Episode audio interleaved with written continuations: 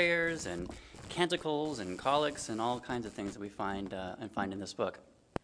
Uh, today, we're actually be talking about baptism, and the, the, title here is Renewing Our Baptismal Vows, which we thought appropriate today because we have a couple of baptisms later on uh, in the, the 10th. Okay, yeah, we get a yay for that uh, during, the, during the service. And so uh, we're sort of thinking about baptism all morning here together, and so that's going to be um, what our topic will be here today. But why don't I start us off with a, a word of prayer? Would you pray with me? Holy Father, we are so grateful for, uh, for the new life that we have in Jesus Christ our Lord. We're grateful, we are grateful for uh, the rite of the ceremony, the practice of baptism, which, uh, which incorporates us into Christ's mystical body. Would you help us to think well about this, and, and uh, would you even, by your Holy Spirit, deepen our experience of this practice that many of us have participated in? And in some ways participate in every time we do a baptism. Let me pray this in your son's name. Amen. So I was thinking about prayer book spirituality, and um, I think uh, the, the, prayer book gives us a, a nice balance or a nice um, uh, both and approach to the private nature of our spirituality as well as the corporate nature of our spirituality. I think sometimes we, we maybe forget, or I forget, that, that those two go hand in hand, that there are private aspects of our spirituality as well as corporate aspects. And in some of the things we've been thinking about together, like the daily office or some of the uh, canticles, in some sense, that might have had a little bit more of a, a private emphasis think typically, probably most of us who engage in the daily office prayers do that privately. That's not the standard way. I mean, the, in the history of, of, uh, of uh, the Church of England and Anglicanism, the, the standard way of engaging with the daily offices was in a corporate sense in, in the parish. Um, we don't do that here. Maybe we will eventually. I guess we do have our Wednesday morning um, Zoom prayer time, which uh, has a bit of that corporate nature to us, uh, to it. But um, but, uh, and I think sometimes for myself too, some of my tendencies might be to think about my, my uh, spirituality, my personal relationship with God be just that personal and, and private. But this lesson today and this practice, I really think, invites us to think about the corporate nature of our spirituality. That when we meet with God, that, that we is not just a me, that we is all of us and we participate in this corporate encounter with God every single Sunday through the Eucharist, and then on occasional Sundays or occasional other days uh, through the sacrament of, of baptism as well. And I guess what I want to think about that is that um, when we come to a baptism, when we come to the service later on, we're not just sort of watching a baptism happen to two other people we are also participating in a renewal, uh, uh, a, a, renewal of the covenant, a renewal of our vow, vows, a renewal of our own practice of, of baptism. And so, although we're here to, to support these two infants, these two babies who are being baptized afresh and, and, and first for the first time, um, we ourselves are, I think, invited into an experience wherein we can recall our own baptism and our own experience. Even if we were you know, infants and, and don't actually have a cognitive recollection of the time in which we were baptized, we can still appropriate our own baptism through these various practices that we participate with and, and, and, and join with uh, with respect to what's going to happen later on but I wanted to back up even further and think about baptism in general and think about, well, just think about water. When we think about the sacraments, there are these, uh, the, these tangible acts and these tangible elements that are a part of our experience.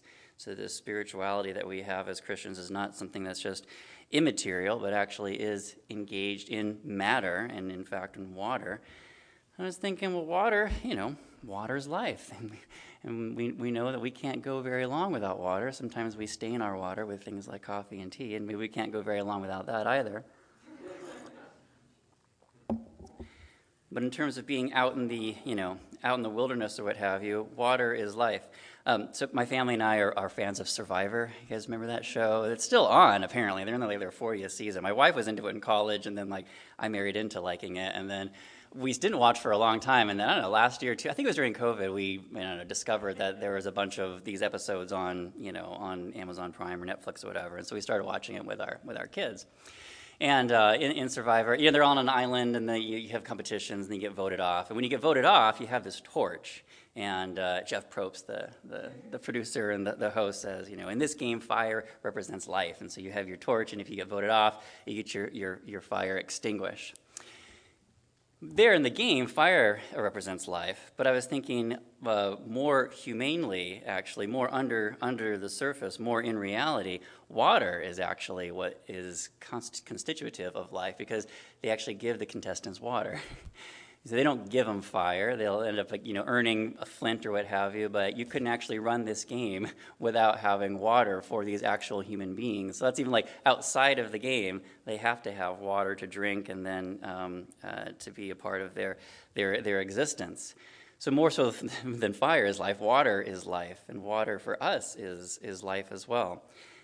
And we engage with water in also a myriad of ways. Probably, predominantly, we, we use it for washing, which of course has these lovely baptismal uh, overtones, whether it's washing our dishes or washing our hands, which we do a lot of, or we should be doing a lot of, right, with flu season and whatnot going on now. We wash our faces, we wash our bodies, we wash our clothes.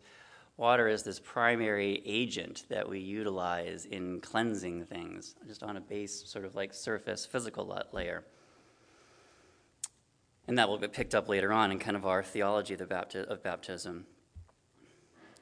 But water can also be, um, it can be scary. It can represent death in some ways as well. Um, uh, I don't know if you've ever had like experience being close to drowning. I think I wasn't close to drowning earlier this summer, but this summer my family and I were uh, in Michigan, um, uh, and we did a couple of nights, and we were at Lake Michigan, and we were you know, on the shore there, and as you who I'm getting used to like Lake Michigan, the lack of, lack of salt. Um, the Pacific Ocean is the is the body of water I'm most familiar with, and I feel like I understand that one a little bit better. But um, there was a sandbar off shore. I don't know exactly how long. If things look distant further, you know, it was probably not that far, but, you know, whatever it was, 50 yards or something like that. I'm not quite sure. And my oldest son, who's 14, you know, he swam out there, and at some point it kind of dips down and is, you know, you can't touch anymore. And then you get up there, and then you, you look out there, and he's standing in his waist, and he's like way, you know, way out there. I thought, okay, well, cool. I can go out there and, and go with him. We'll go catch that. We had a football and everything, and I have my youngest son with me as well, and he's eight. And so we both started swimming out there, and we were, you know, touching, and then eventually we got to the point of where you couldn't touch anymore, and we're kind of swimming along. And he's kind of like, you know, he's a decent swimmer for an eight-year-old, but he's kind of, you know, having a little bit of a hard time. And so I kind of, well, come over here, I can help you, whatever. And then, and then I kind of start having a little bit of a hard time as well. And you're, we're at that point where it's like, are we closer to the sandbar out there? Are we closer to going back there? Can we keep pushing on? I'm kind of holding him. I'm kind of treading water. I'm going, going out there. And then at some point, I sort of had the feeling of like, this is not good. This, this is this could go really bad, and we're to have like you know man and boy drown off the coast of Lake Michigan, and you're to need another new rector and all that kind of. thing. It was to be really uh, sort of bad. So I said, I mean, I can't. I'm sorry, I can't. I can't do it. I got to.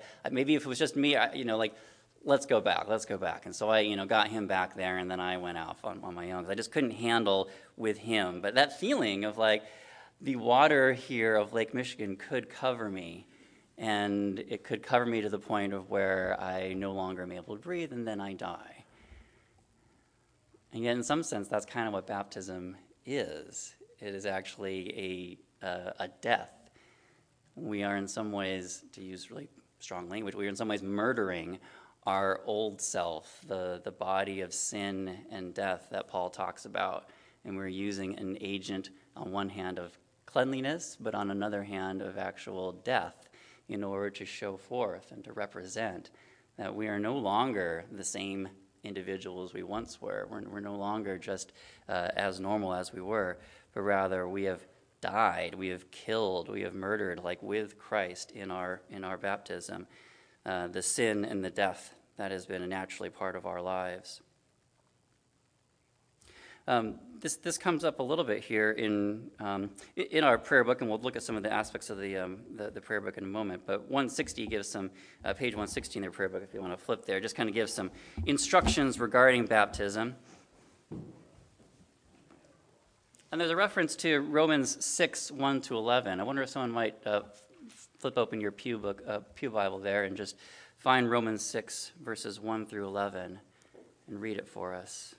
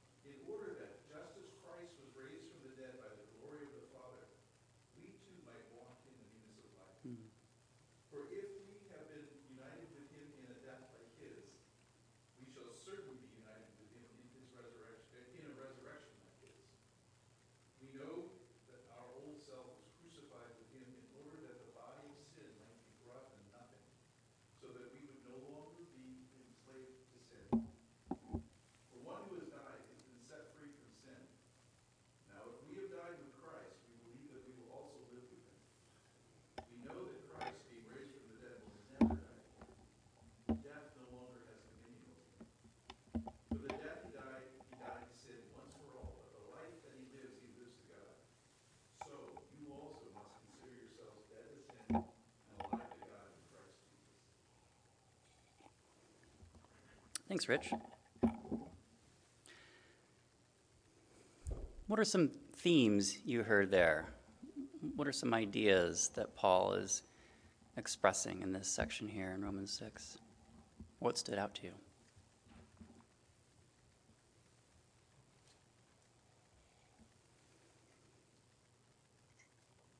Yes, thanks, Rich. A reader. Hmm.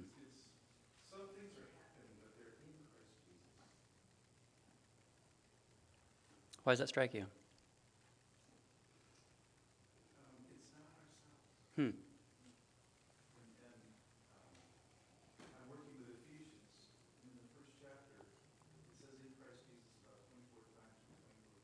wow. Um, so there's this, we're dying to something which is ourselves, born into something which is in Christ Jesus.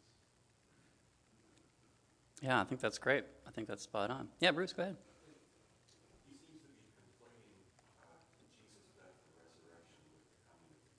Hmm.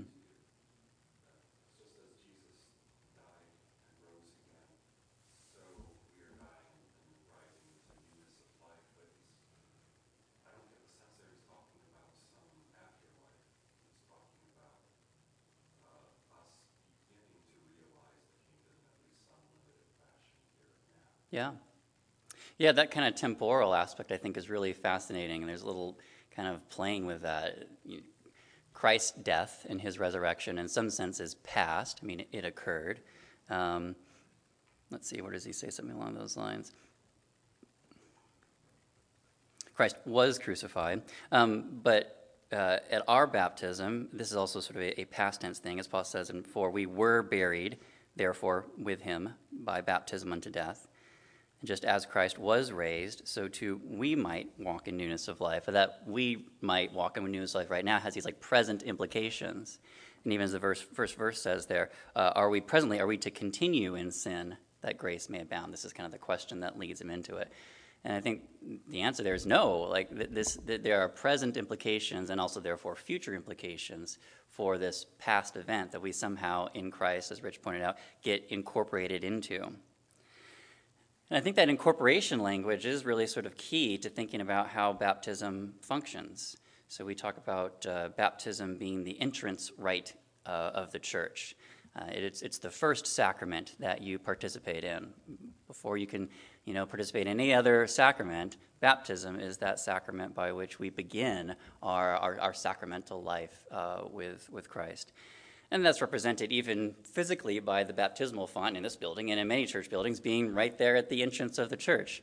Um, and in a few moments, or a few, I don't know, an hour or so, 45 minutes, we're gonna we're gonna go back there to what is from you know some, the back, but it's the it's the opening, it's the entrance of the church there, and do do the baptisms there, representing that these two new lives have been brought into, into the church. They have entered into the church. But that entrance into the church is an entrance into the body of Christ, as one of Paul's favorite terms for the church.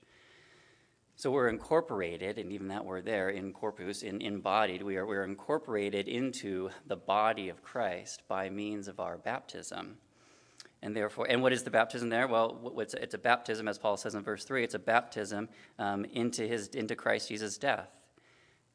It's a baptism. It's an incorporation into all that Christ experienced, all that Christ suffered, especially and including his death and then his resurrection. That's not where the, the story ends there. And this is kind of the, the, the, the logic that Paul is articulating here in, in chapter 6. Uh, if we were buried with Christ, if we've been united with him in a death like his, verse 5, we shall certainly be united with him in a resurrection like his. So if we're in Christ, if we've been incorporated into Christ, then what has happened to Christ is happening and will happen to us. And if Christ died, we die in baptism. And if Christ was raised, we too will be raised uh, when, uh, when physical moral death uh, ends up afflicting us. And there's a sense in which, um, I mean, I'm all about the, the, pouring that we do here in the Anglican tradition. That, that's, you know, sprinkling, and, and that, that's fine. But the full-on immersion kind of baptism does show forth this a little bit more in a, in a visceral sense. Uh, so I was raised Baptist, and um, uh, you know, my, my Baptist church had the like jacuzzi thing, you know, in, in the back, a nice sort of you know, very large, uh, yeah, jacuzzi basically. What else, what else would you call it? And um, uh, eh, and there was something sort of like uh, viscerally identifying with death and resurrection of being like fully submerged and under you know, which of course that's the point, like in Lake Michigan, when I could have died, had the pastor like held me down or something ridiculous like that. You know, that's when you are, are dead. But then the coming up and the water flowing off of you is in some sense, I think, representative of like the way in which the stone gets rolled away from the tomb and Christ comes up out of the ground, up out of the tomb, alive and resurrected, resurrected in a new life. And so we too then in that moment come up and out of the water, resurrected in a, and joined with him in a resurrection like his our old self being crucified, being buried, going into the going into the, the grave as represented by the water, and then coming up out of the grave, being raised from the dead. Uh, and then Paul says in verse 9, knowing that we'll never die again. For the death he died, he died to sin once for all, but the life he lives, he lives to God. So also, and here's our present tense, so also you must consider yourselves dead to sin and alive to God in Jesus Christ. Yeah, go ahead, Jim. I noticed that there's a lot of mention of sin throughout this whole passage. Hmm. There. It continues on beyond what Rich read. Um, the, uh, but the, the sense I get is that we have to learn that sin is behind us. Hmm. That it's no longer, that our, our, our, well, it says, Zechariah says that the knowledge of salvation comes through the yeah. Um, and that's what Paul is also teaching. Yeah, I think that's great, Jim. And I think that really um, leads into how we then um, continue to appropriate the theology of baptism. So, a- as you pointed out there, and I think this uh, lines up right there with verse 11, um, Paul says, uh, So you also must consider yourselves dead to sin and alive to God in Jesus Christ. Uh, so like the, the, practical instruction there, that's like a cognitive sort of a thing. It's an, it's an epistemological sort of move there. You must consider yourselves dead to sin. So, like you said there, uh, what happens in, in baptism, what happens in, when we've been renewed by the Holy Spirit, is that sin is put to death, and the old self has died, and it's, it's, it's, it's done with, and we're living a new life. But I think what Paul is saying here is that we're kind of forgetful. we kind of uh, we've kind of failed to remember, failed to consider on a daily basis, on a weekly basis, on a monthly and yearly basis that we our old self has died and that we are risen to new life. And that's then what we are thinking about here today. Well, how do we then appropriate this, this theology, this truth about what baptism is on, on a regular basis? And I guess I want to suggest that there are a number of ways in which we can do this. There are lots of opportunities in which we can remember, we can consider ourselves dead to sin by means of our, by means of our baptism. Um, one of the, the simplest ways we do that is by having a little bit of holy water there in that baptismal font every single Sunday, every single day. If you come during the course of the week, there is almost always water there. Sometimes the rector or the, ver- the verger forgets to put something in there, but typically there's water in there. What is that? That's the waters of baptism. And what do we typically do? Well, you can touch it, make yourself, make the sign of the cross along yourself. That I think is a, a renewal, a remembrance of your of your baptism. This is the baptismal water. I'm not baptizing myself afresh, but I'm remembering in a, in a physical, tangible sense that I have been buried with Christ and raised with Him in, in new life.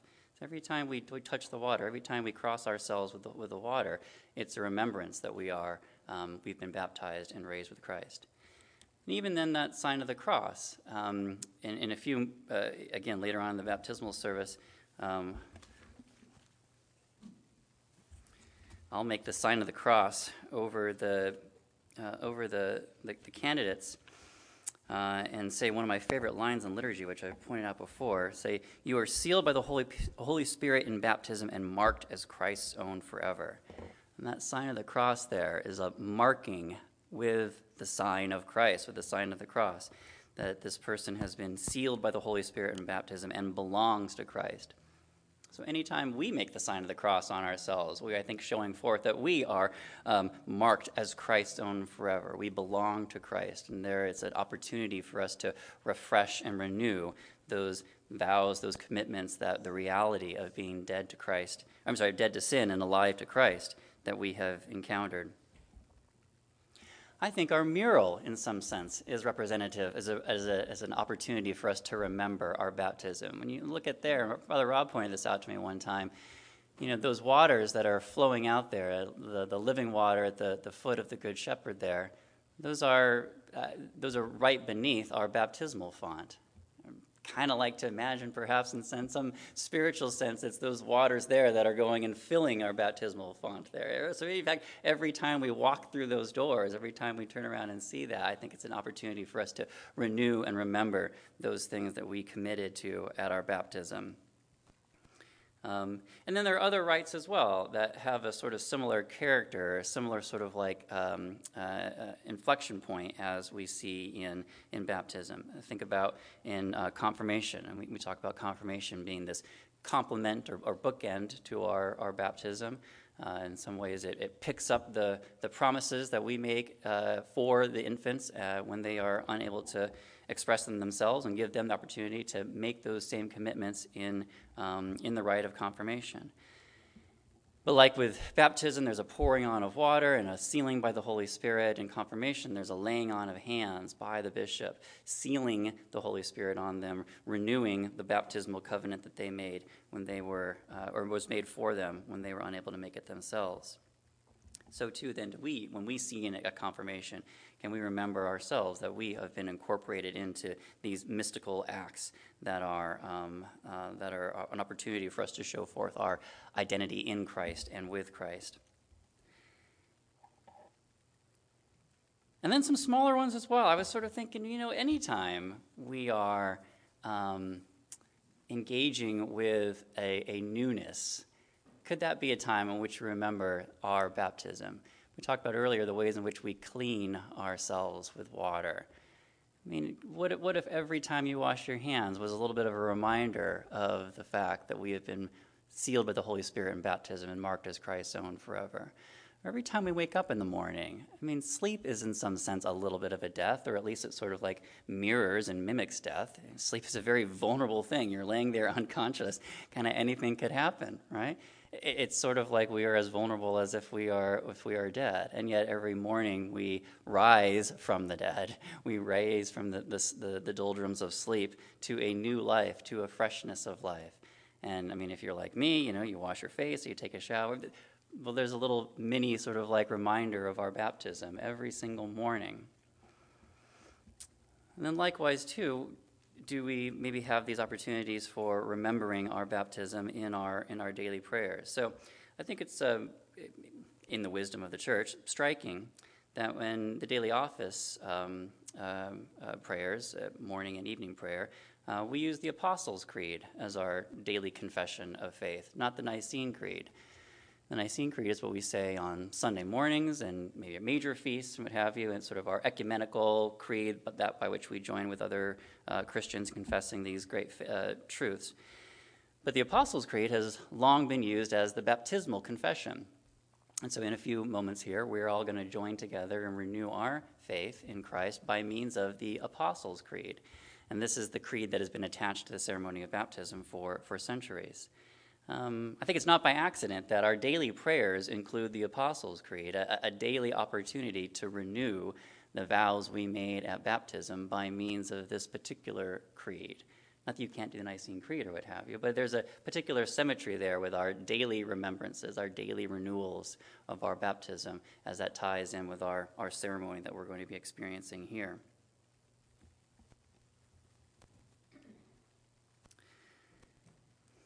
And then a few points just to make looking at the, the liturgy itself. So if you want to like, you know, flip open, as I mentioned there, 160 is where it starts, but I wanted to look at the uh, profession of faith, especially on page 164.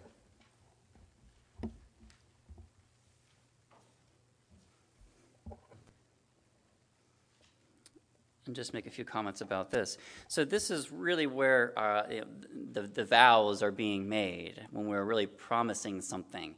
Uh, making this, this covenant, this covenantal act by which we're saying, okay, we're on board with what the, what the church is teaching. We're on board with Jesus. And, uh, and in fact, the first part says actually we're off board. We're not, on, we're not on board with the spiritual forces of wickedness that rebel against God. So we start off with these renunciations here. Do you renounce the devil and all the spiritual forces of wickedness that rebel against God? Do you renounce the empty promises and deadly deceits of this world that corrupt and destroy the creatures of God? Do you renounce the sinful desires of the flesh that draw you from the love of God? I think those are questions we should be asking ourselves, well, probably daily, in, in fact. It might make your morning prayers a bit longer if you add this profession of faith in here every single day. But is there a sense in which, when we come to confession, when we come to some moment in our in our prayer time, where we can turn from the forces of evil, turn from the forces of wickedness, turn and from the devil and the empty promises of this world, turn from the sinful desires of the flesh that draw us from the love of God. And we come to that in our service here too. Can you think for yourselves, oh, it's not just the two children here who are doing this, but we too are also, even though we're not saying it, we too are reminding ourselves that, yeah, if we've been baptized, then we have renounced these forces of wickedness, and we have renounced the world and its empty promises, and we have renounced the sinful desires of the flesh that draw us from the love of God. And then the liturgy turns briefly here, or turns from renunciations to affirmations, turns from um, going against the forces of darkness to going for the forces of good, the forces of light. Do you turn to Jesus Christ and confess Him as your Lord and Savior? Again, something I think we need to do daily. And if we say the creed, for instance, daily, we are confessing, we are turning to Christ and confessing Him as our Lord and Savior. Do you joyfully receive the Christian faith as revealed in the Holy Scriptures of the Old and New Testaments? And will you obediently keep God's holy will and commandments and walk in them all the days of your life? Again, I think questions that we can ask ourselves every single day as we remember, as we consider, as Paul put it, as we consider ourselves dead to sin and alive to a new life in Christ.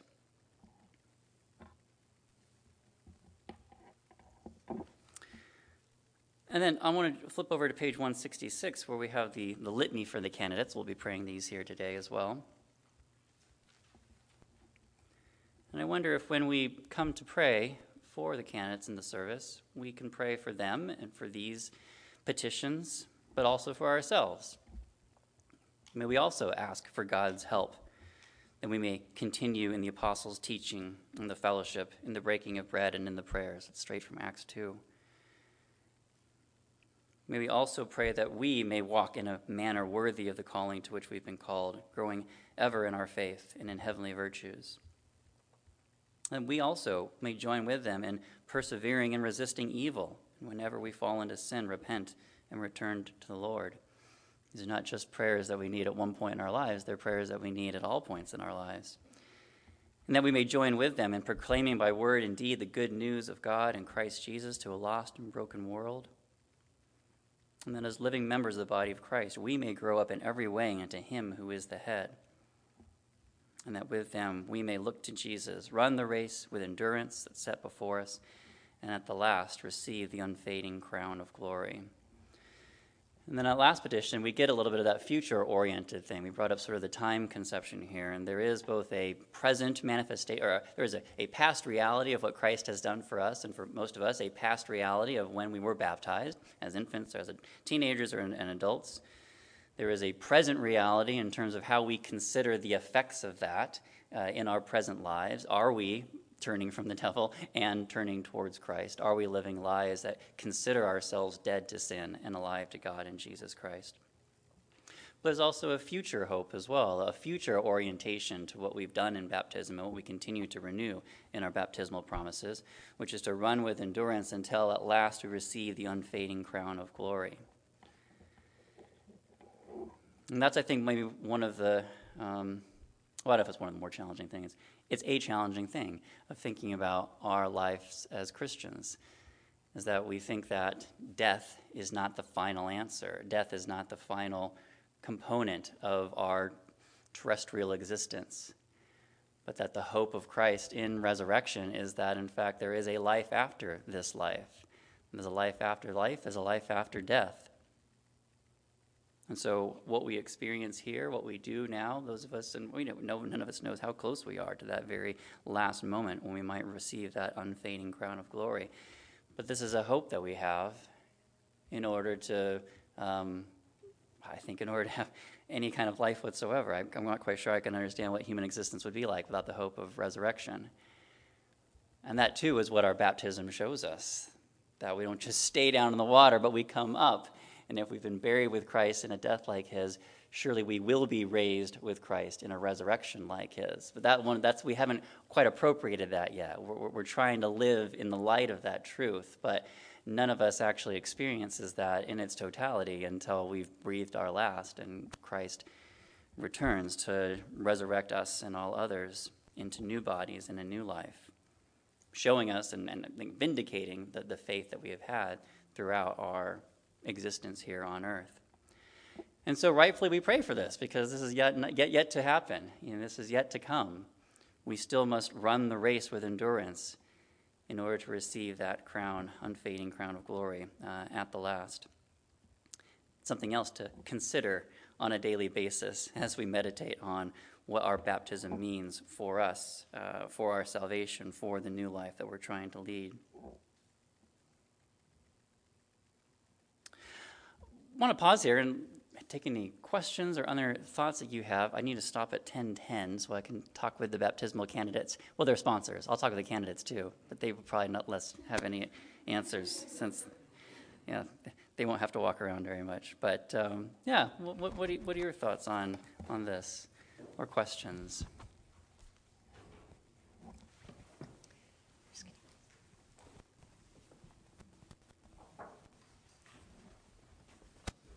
Yeah, Bruce.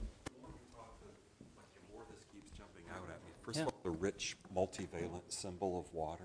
Yeah. You know, in ancient Middle Eastern conception of the universe, which the Bible is thoroughly immersed in, uh, water is both chaos and death and life. I think this comes from living in a desert river culture that you need the river to flood and it wipes out everything.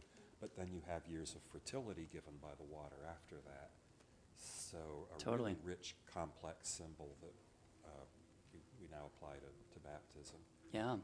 And uh, we see the continuity of that in like the Jewish mikveh ritual, which uh, David Kletzing, who substituted here once, has written beautifully on, mm. showing that whole that continuity where baptism came from, mm. and again taps into that rich image of water. Mm-hmm. Uh, uh, a new Exodus, a theme that gets made really prominent Gospels. Mm-hmm. So just so much like rolling over itself. Yeah. There in, in, every single baptism ceremony. And again, I'm seeing so much. This is also consonant with Jesus' proclamation of the kingdom, too. And uh, the kingdom is, is here, but is not yet.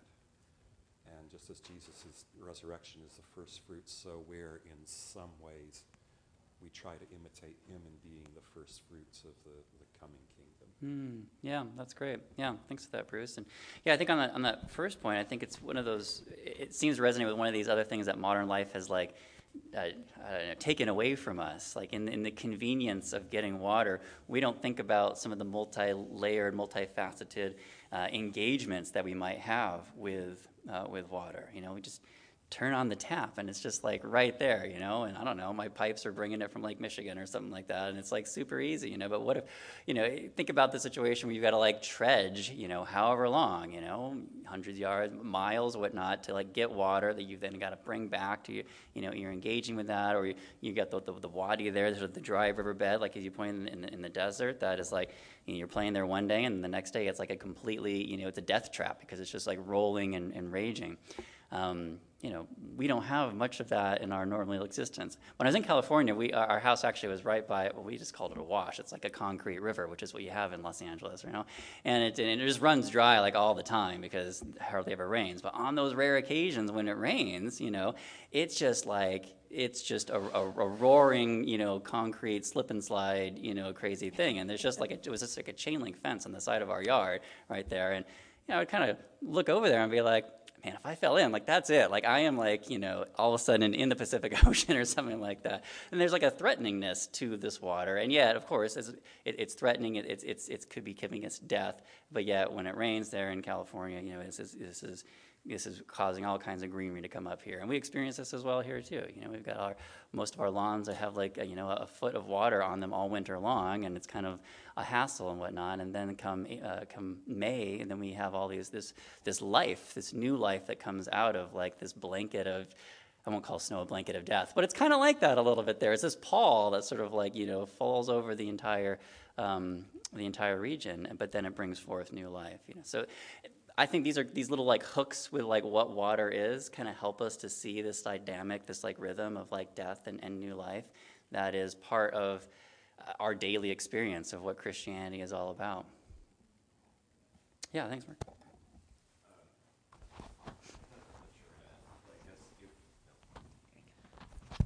So the conception in Romans that Paul gives us talks a lot about baptism as a symbol of you know, kind of Christ's death or like our participation in that um, that seems to be the symbolic equation that's being set up. So, in light of that, how do we think about Jesus' actual baptism? What does that symbolize? What's yeah. happening there? Yeah, great, cool.